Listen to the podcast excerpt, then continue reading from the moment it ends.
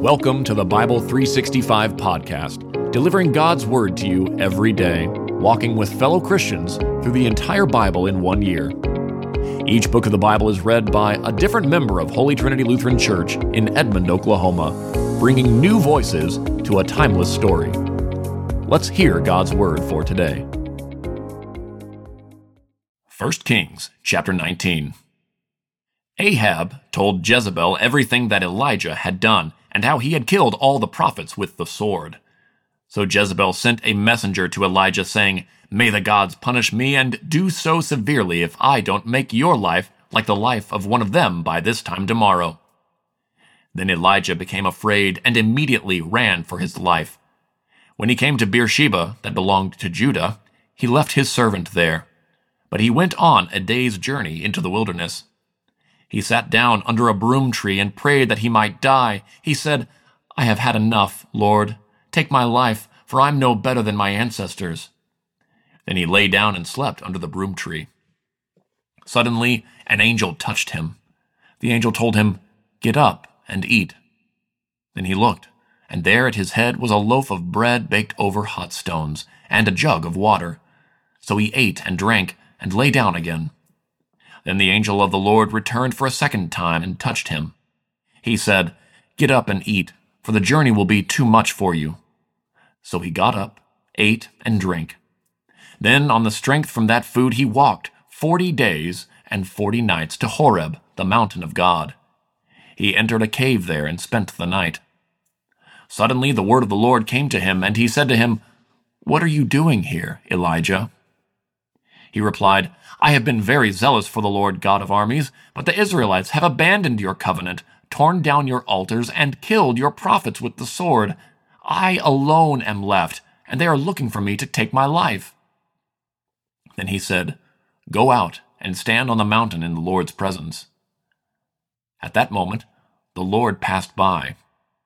A great and mighty wind was tearing at the mountains and was shattering cliffs before the Lord, but the Lord was not in the wind. After the wind there was an earthquake, but the Lord was not in the earthquake. After the earthquake there was a fire, but the Lord was not in the fire. And after the fire there was a voice, a soft whisper. When Elijah heard it, he wrapped his face in his mantle and went out and stood at the entrance of the cave. Suddenly a voice came to him and said, what are you doing here, Elijah? I have been very zealous for the Lord God of armies, he replied. But the Israelites have abandoned your covenant, torn down your altars, and killed your prophets with the sword. I alone am left, and they're looking for me to take my life. Then the Lord said to him, Go, and return by the way you came to the wilderness of Damascus. When you arrive, you are to anoint Hazael as king over Aram. You are to anoint Jehu, son of Nimshi, as king over Israel, and Elisha, son of Shaphat, from Abel Meholah, as prophet in your place.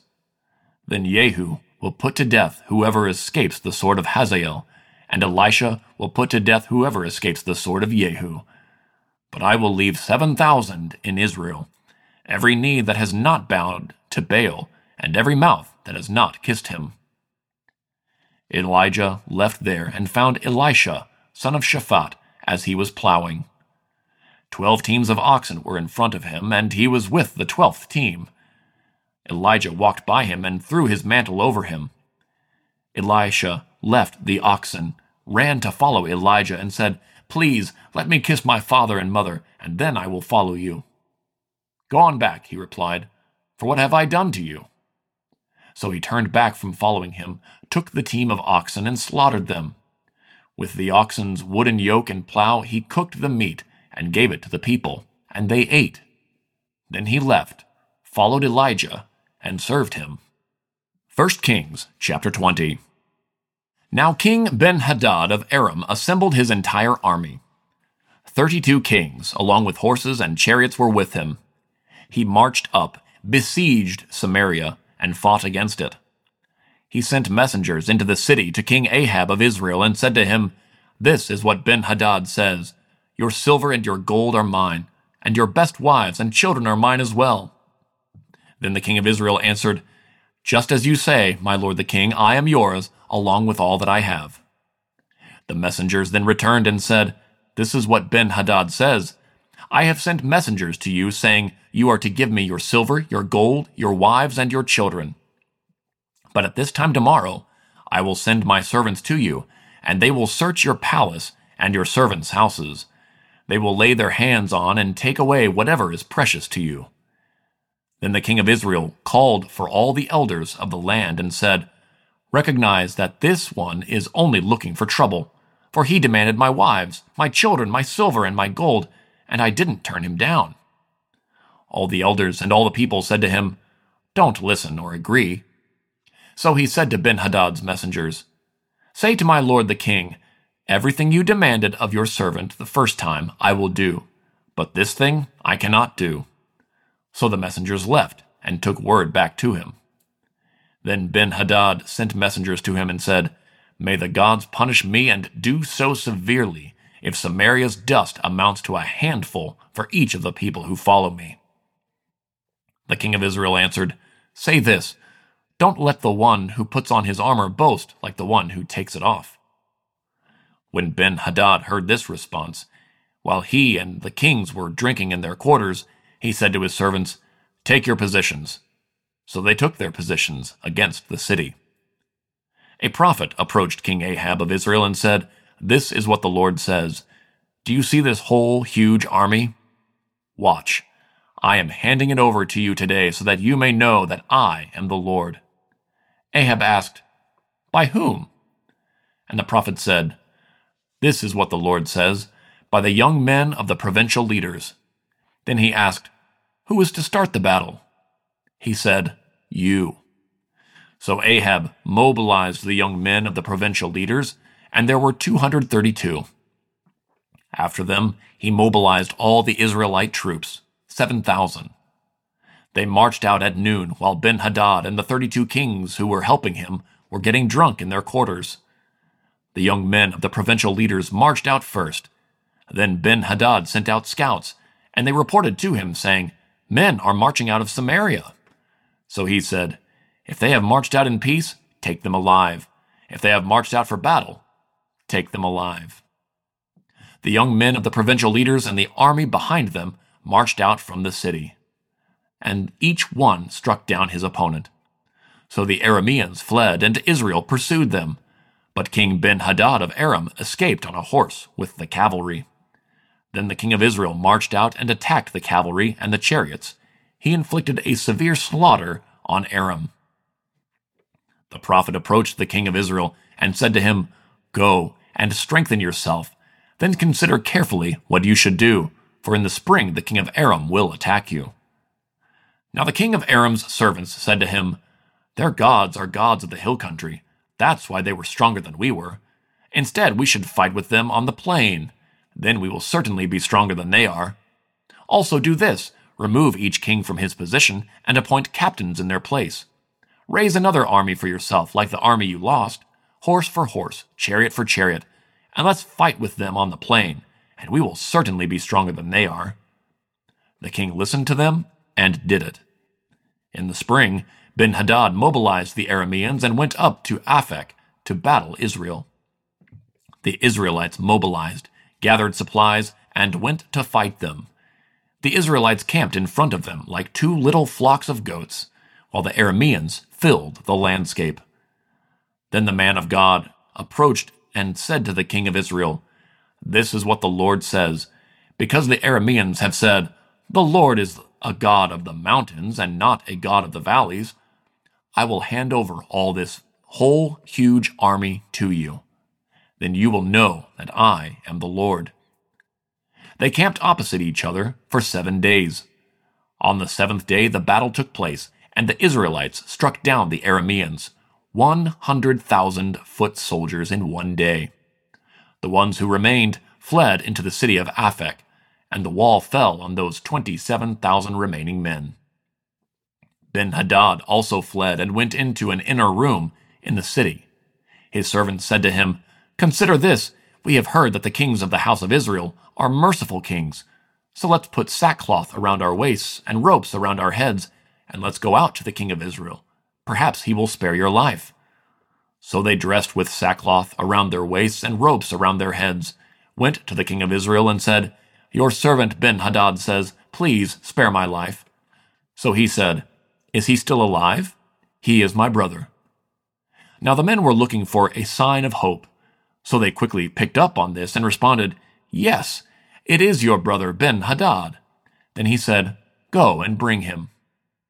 So Ben Hadad came out to him, and Ahab had him come up into the chariot. Then Ben Hadad said to him, I restore to you the cities that my father took from your father, and you may set up marketplaces for yourself in Damascus, like my father set up in Samaria. Ahab responded, On the basis of this treaty, I release you. So he made a treaty with him and released him.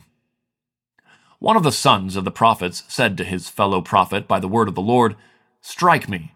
But the man refused to strike him. He told him, Because you did not listen to the Lord, mark my words, when you leave me, a lion will kill you. When he left him, a lion attacked and killed him. The prophet found another man and said to him, Strike me. So the man struck him, inflicting a wound.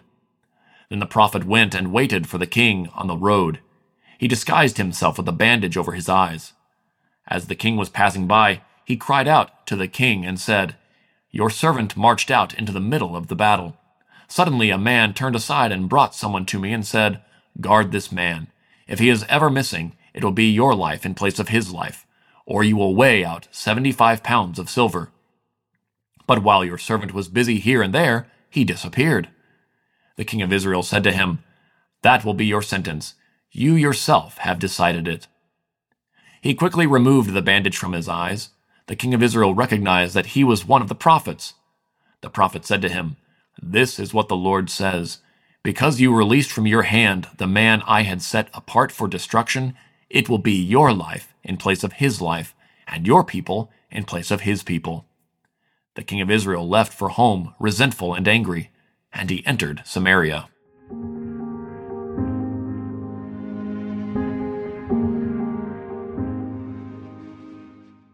Mark chapter 12, verses 28 through 44. One of the scribes approached. When he heard them debating and saw that Jesus answered them well, he asked him, Which command is the most important of all? Jesus answered, The most important is, Listen, Israel, the Lord our God, the Lord is one. Love the Lord your God with all your heart, with all your soul, and with all your mind, and with all your strength. The second is, love your neighbors yourself. There is no other command greater than these. The second is, love your neighbors as yourself. There is no other command greater than these. Then the scribe said to him, You are right, teacher. You have correctly said that He is the one.